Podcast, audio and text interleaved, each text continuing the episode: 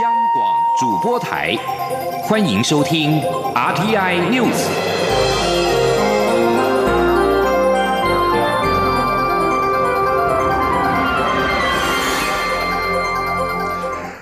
各位好，欢迎收听这节央广主播台提供给您的 RTI News，我是陈子华。香港反送中抗争事件趋势激烈，香港行政长官林郑月娥在下午宣布，引用紧急规例条例奠定反蒙面法，并且从明天凌晨开始生效。而根据禁蒙面的规例，凡是非法集结、未经批准集结，以及警务处长按公安条例批准的公众集会跟游行，任何人违法禁蒙面的规例，最高可处罚款港币两万五千元，以及监禁一年。但是规例也列出了合理辩解的条款，包括有关人士从事专业或者是受雇工作，为了人身安全，以及因为宗教理由或医学以及健康理由。同时，林郑月娥表示，虽然是引用紧急规例来定定禁止蒙面，但是并不等于香港进入到紧急状态。没有人会怀疑目前的情况危及到公众安全。而反蒙面的打击对象是使用暴力人士，他明白有人有合理需要佩戴口罩，强调有豁免条款，已经取得了适当的。平衡，他并且指出，这次的反蒙面会是以规例的方式来进行，属附属的法律将以先立定后审议进行。当立法会当中复会之后，会将规例提交立法会审议。林郑并且在记者会上宣布，呼吁社会各界放下分歧，尽快的恢复平静。而香港教育局也在今天致函全港校长，提醒学生在校内或者是校外。均不应该戴口罩。而就在香港行政长官林郑月娥在今天宣布实施禁蒙面法之后，香港多地的出现戴着口罩的示威者是聚集抗议。不少的香港市民从下午开始在不同的地区聚集，部分人士戴上了口罩，高喊。蒙面无罪、立法无理等口号，而港岛中环有大批的市民是聚集抗议，在傍晚六点半，已经有人走出了马路，并且设路障堵路。而太古城也有不少人戴上了口罩的市民，沿着英皇道车路往泽永。则与勇的方向步行，并且高喊“五大诉求缺一不可”等口号，并且在太古方唱反修例歌曲“我愿荣光归香港”。而在光堂的一个商场，也有不少的人聚集，并且高呼口号跟唱反修例歌曲。而对香港政府宣布订立禁止蒙面法，并且在明天开始生效，法国国际广播电台也引述批评者指出，香港政府动用殖民地时期制定。半个多半世纪未曾动用的紧急法来禁止示威者蒙面，而这是北京当局透过香港当局欲控制香港局面的激进的措施，而香港将由此滑向集权社会。而对香港特首林郑月娥在今天宣布订定禁蒙面法，引发了议论。而对此，立法院长苏家全在今天在脸书发文呼吁香港政府悬崖勒马，务必三思。苏家全并且表示，从香港政府硬推送中条例，引发了百万上人民上街抗议至今。全世界都在关注香港的动态，而至于在港府方面，在面对广大的人民的怒火上，仍然是选择站在威权的一方。同时，不仅是放纵警察暴力执法，也任由中国政府侵蚀香港的民主、法治跟人权，可以说是一步错，步步错，实在是让人非常的痛心。同时，苏家全也表示，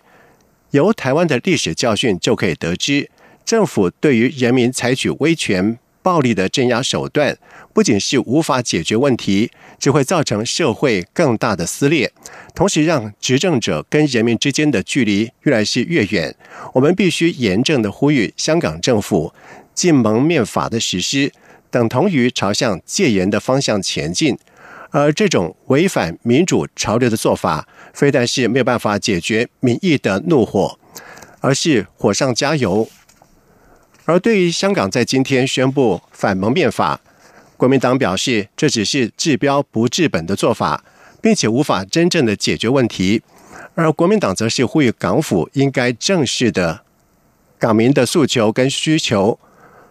开大门以及诉求者充分沟通，寻求解决争议的共识，紧速让抗争活动落幕，才是正本清源之道。而据在民进党方面，民进党主席卓荣泰在今天表示，让人民自由表达意见是政府该做的事情，但是港府开民主这道车，势必将激起港人更大的反弹，并且呼吁港府悬勒马，民进党也会持续声援港人争取民主。记者刘玉秋的报道。香港反送中行动越演越烈，警民冲突不断升高。香港行政长官林郑月娥四号下午宣布引用紧急情况规定条例，订立禁止蒙面法规例，并于五号开始生效。一旦所谓的禁蒙面法实行，游行集会无论是否有得到警方批出不反对通知书，参与人士都不能蒙面，包括戴口罩，引发国际议论。对此，民进党主席卓永泰四号下午与媒体查查叙时表示，政府让人民不能也不敢发表意见，是政府耻辱。现在港府根本禁止民众表达意见，更是得寸进尺。他呼吁港府与北京应该收手，否则势必引起香港人民更大的反弹。呃，让人民表达自由的意见。自由表达意见，这个是政府该做的事情。那现在他不但禁止人民表达，他甚至让人民不敢上街来表达，这个是开民主之倒车。我希望香港政府能够呃悬崖勒马，不要因此激起港人更大的反弹。港人的对民主的争取，我们声援。我们也希望港府能够就这个事情来讲，能够更高的自制力才能够谈。当然我知道港府没有办法自己决定很多事情了。那北京。你十一已经过了，你们就放松一点吧。民进党副秘书长林非凡也指出，民进党会针对人道救援港人的部分，与行政部门继续沟通。因为港府颁布新规定后，港人仍可能会举行蒙面大游行，他担心后续会有更暴力以及血腥的镇压。林非凡也向港府喊话，盼港府不要挑战国际人权公约的底线，也呼吁北京当局不要让六四大逮捕等事件在香港重演。台湾会持续关注香港局势，不会做事。中广电台记者刘秋采访报道：台中市大区一张违章工厂发生了火灾，造成两名的消防员殉职。内政部长徐国勇在今天答复立委质询的时候表示，基本上如果火场里面没有人，就不用派人进去；但是如果指挥官要消防员进入，就必须有相关的理由。而这次的事件必须看火灾调查报告才能够了解。记者郑林的报道。台中大雅违规农地工厂大火，两名消防员因入火场找火点不幸罹难。外界质疑为何火场内没有人需要救援，还要派消防员进入火场？国民党立委黄昭顺四号在立法院会质询内政部长徐国勇，两位消防员到底该不该进入火场？徐国勇表示，关于火灾抢救作业要点中有规定，必须考量火场状况，评估火场安全后，才能指示要不要进入。他必须要根据火场整个状况，还要。考量到评估火场的安全以后，那才可以指示要不要进去。基本上如果没有人沦陷在里面，所以我特别讲，原则上基本上没有人沦陷沦没有人在里面的话，那基本上是不用进去。不应该进去嘛？基本上是这样。但是如果你指挥官要他们进去的话，那必须要相关的理由。所以这两个。不幸罹难的，哦，所以我们要必须看他的火灾调查报告，他的理由在哪里？国民党立委严宽恒质询时则提到，保障消防人员生命安全的设备必须与时俱进，例如 AI 科技、机器人设备研发等。行政院是否愿意在技术上接轨国际，着手朝这方向来做？行政院长苏贞昌表示，有机器人可以替代的部分，一定会加强去做。随着新科技的进步，刚才委严委员指教所提出这个。机器人，这个在现今科技进步一日千里的情形下，我们一定跟先进国家等，包括我国在这方面也有领先的地方，一定可以不要人来冒险，而机器人可以替代的部分，我们一定加强这一方面来做。苏贞昌说：“他对两位勇敢的消防队员因公殉职感到不舍、敬佩与哀悼，后续一定会从最优抚恤，并协助家属处理善后。同时，也要痛加检讨，对于救火装备够不够，什么时候该进场救火与撤退，训练是不是还有盲点，都应该多加检讨。”央广记者郑玲采访报道。而这起工厂大火也引发了检讨工厂辅导。方法的声浪。行政长苏贞昌表示，功夫法修法的目的就是要透过辅导，排除有公安疑虑或者是污染的工厂，向外界不要借着一个悲剧做政治上的运用。台北市日本工商会在今天发表二零一九年白皮书，依旧关切台湾供电稳定、劳基法和在地区食品进口等议题。而在管制核实部分，国发会主委陈美玲在受访表示，现阶段暂时难有所突破，但是台湾政府充分了解日方的立场，也会持续予以关注。记者杨文军的报道。台北市日本工商会四号发布二零一九年白皮书，并对台湾政府提出六大建言，包括排除投资疑虑，如供电稳定、废除特休日未休日数、折算工资、废除对日本食品进口管制措施、深化台日国际合作、加速培育新产业、促进民间资金参与基础建设、建构照护医疗制度等。台北市日本工商会理事长石川刚指出，日本三一一大地震已过了八年，但台湾仍持续对日本受灾地区的食品采取禁止进口措施。就算这些食品皆通过台湾的辐射安全检查标准，期盼台湾政府能以科学根据废除进口管制。国发会主委陈美玲受访时指出，现阶段暂时难有所突破，但台湾政府充分了解日方的立场，也会持续予以关注。他说：“那现阶段当然因为台湾的国情，或者我们的社会氛围，或者有经贸谈判关系的因素，暂时性的没有办法去突破。但是我们充分了解日方的立场，我们也了解我们商会朋友。”的期待，我们会持续的关注这些议题。我相信，它只要开始，就会有进度。我们也希望能够尽快的能够开花结果。至于台湾若不放宽核实管制，是否就不能加入跨太平洋伙伴全面进步协定 （CPTPP）？陈美玲认为这应该是两件事。石川刚也说，他们是以民间企业的立场，希望台湾能加入 CPTPP 或与日本签订经济伙伴协定 （EPA）、自由贸易协定 （FTA） 等，但也同时希望解禁核实，不涉及政治问题。另外，白皮书中也提到，二零二零台湾即将举。行总统大选，但日本工商会忧心政府机关过于专注选举活动，将使政府运作停滞不前。例如九合一大选时，就有发生因为预测首长即将更迭，就将实际业务挪后推行的问题。恳请政府运作及行政程序均不会受阻，且顺利进行。中央广播电台记者杨文君台北采访报道。在外电消息方面，英国首相强生正展开棘手的任务，试图说服持怀疑态度的欧盟领导人支持他的新脱欧计划。他在三号先行跟资深的内阁大臣会面。根据法新社的报道说，强生提出解决持续三年半脱欧危机的新方案，并且设法争取支持。不过，他正在跟时间竞赛，而且在欧洲各国面临反对声浪。英国脱欧大臣巴克雷表示，各方都必须在周末之前针对强生的脱欧。提案确实展开谈判，才有机会及时达成协议，提交十七号到十八号在布鲁塞尔举行的欧盟领导人峰会定夺。强生提出复杂的脱欧协议，确保英国脱欧之后，北爱尔兰以及爱尔兰之间的边界仍能维持自由的畅通。不过，布鲁塞尔以及都柏林当局对此都持保留态度。路透社报道指出，在野工党党魁科宾在三号预测，强生为了确保达成脱欧协议的最新的努力，将会遭到欧盟以及英。中国国会的拒绝。北韩在二号试射了潜艇发射弹道飞弹。劳动党机关报在今天发表文章表示，北极星三号飞弹不是炫耀武力，而是北韩人民向全世界反历史潮流的反北韩势力发出的严正声明。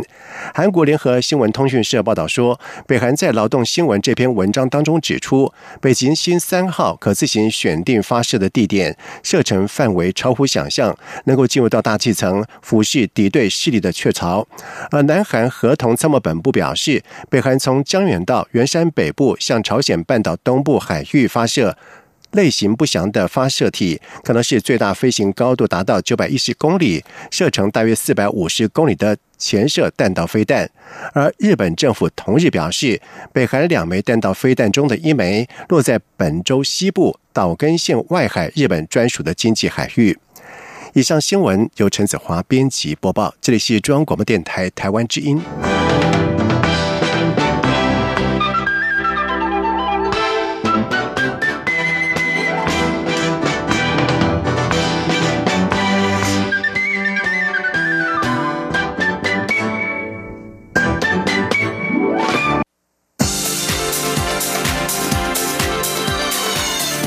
是中央广播电台台湾之音，欢迎继续收听新闻。现在时间是晚上的七点十五分，欢迎继续收听新闻。今年国庆的烟火将在高屏西畔释放，而值得注意的是，这也是首次可以在火车上面以近距离的方式来欣赏到国庆的烟火。台铁局在今天表示，在烟火释放的期间，会有六班次的列车行经高屏新大桥，而民众就可以在六百五十公尺的距离同步欣赏大约十多秒的烟火秀。记者肖兆平的报道。今年十月十号，国庆烟火选定在台湾南部高屏溪畔释放。交通部台湾铁路管理局四号表示，在国庆烟火释放的四十分钟内，正好有六班台铁列车行经高屏溪大桥，意外出现火车与国庆烟火的浪漫相遇。台铁局运务处副处长陈玉谋表示，国庆烟火释放地点正好是台铁九曲塘站跟六块厝站的中间路段，只要往车。外看就能以近距离欣赏大约十到十五秒的国庆烟火。陈玉谋强调，这是列车与国庆烟火有史以来的近距离相遇。他说：“因为这一次选择释放的地点呢，在距离我们火车的路线，也就是下淡水溪铁桥，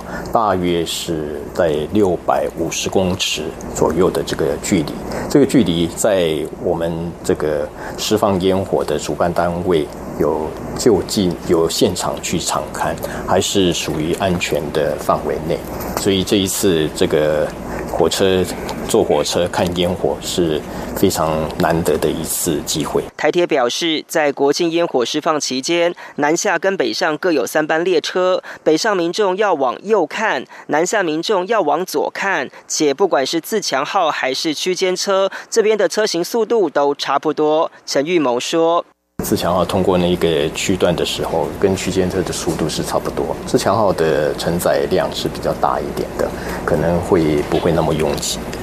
台铁进一步表示，为了配合国庆烟火活动，他们也规划在晚间九点到午夜散场时段，加开自强号跟区间快车共司列次，欢迎民众多加利用。中央广播电台记者肖兆平采访报道。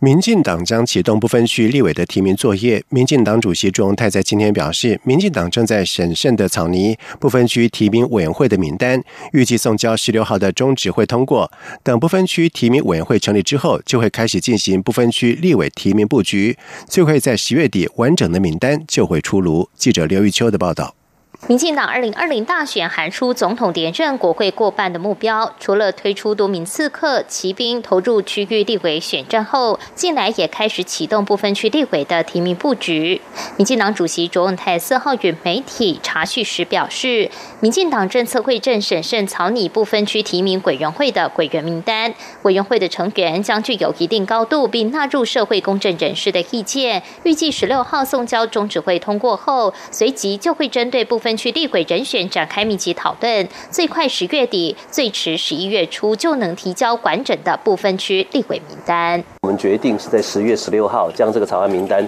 我来送请中执会通过部分区提名委员会。那我们会有两到三个礼拜的时间，就不分区委员的人选跟排序来做确定，在十月底或十一月初来确认之后，我们再进行他的学经历的一些重要的查验工作。因为整个时程是在十一月十八到二十二，要并同总统的登记时间一起送出，所以我们会在这个时程之前完成所有该做的程序。外界关注民进党此届不分区立委名单是否能摒弃派系考量进行布局。卓文泰表示。这次部分区名单将会以三个原则进行考量，包括需具有国会战力、代表全党的集体意志，也要考量国家整体利益。而现任部分区立委也没有所谓现任优先，都将以此三大原则进行考量。至于今年小党联立恐瓜分民进党的政党票源，民进党要如何冲刺政党票？卓文泰说会密切注意其他政党的发展。虽然民进党支持度过去半年中稳定向上攀升，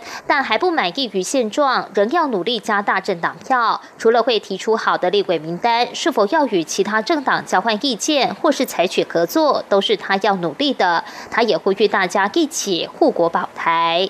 中广电台记者卢秋采访报道。国民党总统参选韩国瑜的国政顾问团总召张善政，今天在脸书直播，端出了韩国瑜的体育证件。他表示，韩国瑜主张拉高体育管理位阶，成立体育部，在未来三年也计划将体育的预算增加到一年新台币三百亿元，全面发展各项的体育活动。记者刘品希的报道。国民党总统参选人韩国瑜的国政顾问团总召张善政四号中午与顾问团体育小组召集人钱维娟、顾问吴志阳在脸书直播公布韩国瑜的体育政见。张善政指出，蔡英文总统在三年多前推出五大体育政策，包括提倡全民运动、推动竞技运动、发展运动产业、投入运动科学以及退役选手职涯照顾、全数跳票。他进一步指出，现在体育政策归教育部下的体育署管理，但教育部只管到竞技体育与学校体育两小块，其他包括全民体育、运动产业，如直篮、直棒、电竞等都管不到。要如何提倡全民体育？张善政表示，韩国瑜的体育政见愿景为：优秀选手出得去，国际赛事进得来，运动产业发大财。主张拉高体育位阶，成立体育部，并召开国家体育会议，有系统的盘整国家的运动资源与人力策略，将台湾打造成运动强国。他说：“大家都知道，现在体育是归教育部下面的体育署在主管，以前有一个体育委员会。”后来在主改的时候，把它调到教育部底下。我们觉得当初做这个调整是不适当的，把这体育的位阶降低了。所以我们要把它再从体育署、教育部下面体育署拉成一个独立的部位，叫做体育部。这是我们最重要的一项主张之一。吴志阳进一步指出，目前中央政府编列的体育署公务预算每年不到新台币五十亿元。蔡总统口口声声说重视体育，但明年度的体育署预算只有四十一亿，比去年度的四十六亿还少。韩国瑜主张未来三年逐年增加体育公务预算，占政府总预算百分之一，也就是达到每年两百亿。另外，再加上运彩基金、社会益助等。资源大约一百亿，目标是要在三年内逐年将体育预算增加到三百亿。央广记者刘聘熙的采访报道。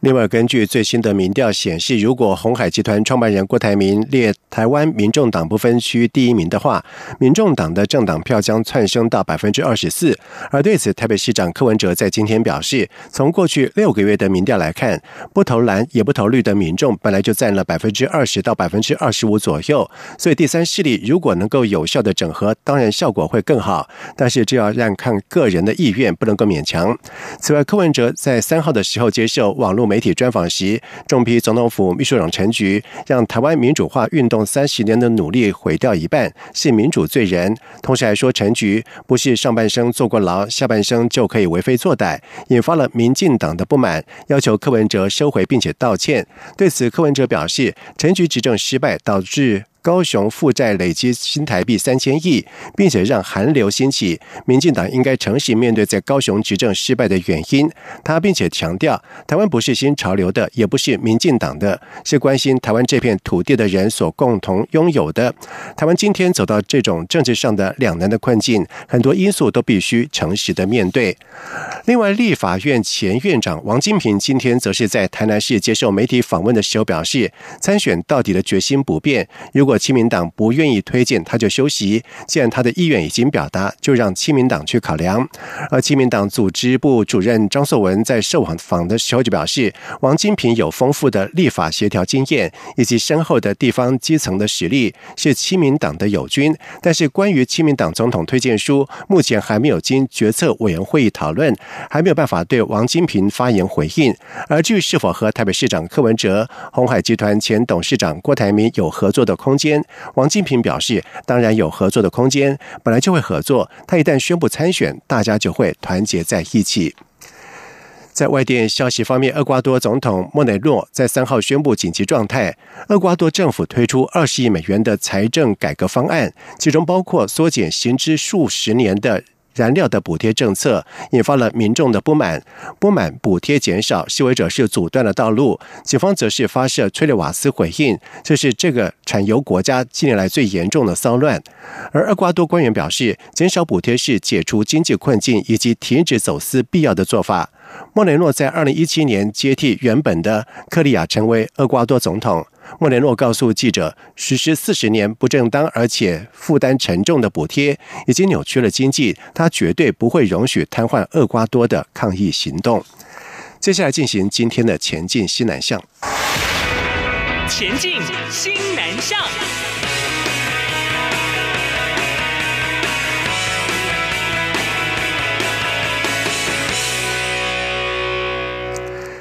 培育资讯以及通讯科技人才，台北市长柯文哲带领了市府推动南洋北流，台北市 ICT 南专人才汇流计划，希望吸引西南向国家人才来台就读研究所，在毕业之后留在台湾资通讯企业工作。在今年共有八所合作的大学招收了九十三名的侨外生，而原治大学在今天在欢迎会上面代表远东集团赞助这项计划新台币三百万元，往后将作为学生们的奖助学金。记者陈国维的报道。南洋北流台北市 ICT 南钻人才汇流计划，主要吸引印度、马来西亚、印尼、越南、菲律宾、泰国等六个西南向国家的优秀人才来台攻读硕博士，毕业后可到台湾资讯及通讯科技相关企业工作，帮助台湾产业进行国际布局，拓展国际市场竞争力。这项计划从去年启动，今年已有台湾大学、清华大学、交通大学等八个伙伴学校，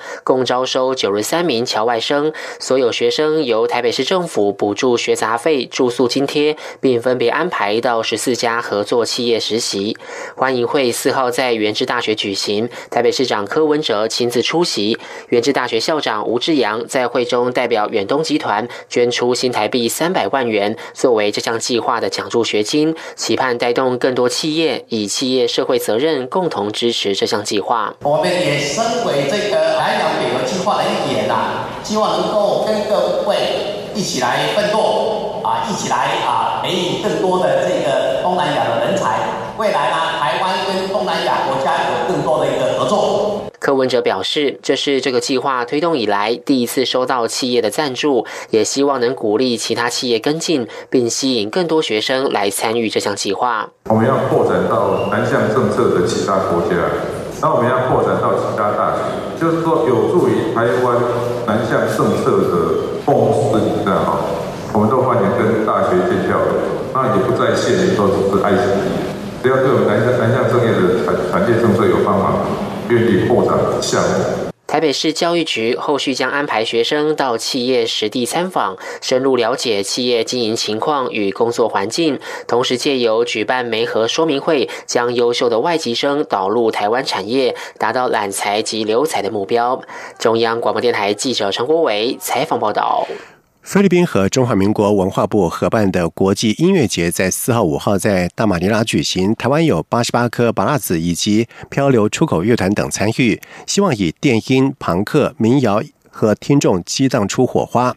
而菲律宾音乐节是由菲律宾国家文化及艺术委员会、中华民国文化部影视及流行音乐产业局等单位合办，今年起在。马卡蒂饭店举行。菲律宾国家文化暨艺术委员会国际事务处企划师罗德里格斯在记者会上面表示，以漂流出口乐团为例，他们运用了原住民音乐，并且当将它转化为当代音乐形式的演出，是我们非常期待的，因为这在我们的音乐产业并不常见。而音乐节台方的代表吉利文化公司创意总监袁永新则是表示，原住民音乐在台湾乐坛的能量一直很可观，核心情感才是音乐的力量所在。他并且表示，表演已经成为了全球音乐产业产值重要的来源。只有参与国际音乐节，这些业者未来办活动的时候，可能把台湾列为其中一站。台湾乐坛也可以借此获得更多全球演出的机会。而汉草影视公司总经理汤生荣则是表示，近年来。台湾乐团的多元性令人惊喜，东南亚的音乐社群有很大的可能性。而这次把台湾乐团带到菲律宾，在交流的同时，也期待会有些合作。以上新闻由陈子华编辑播报，这里是中央广播电台台湾之音。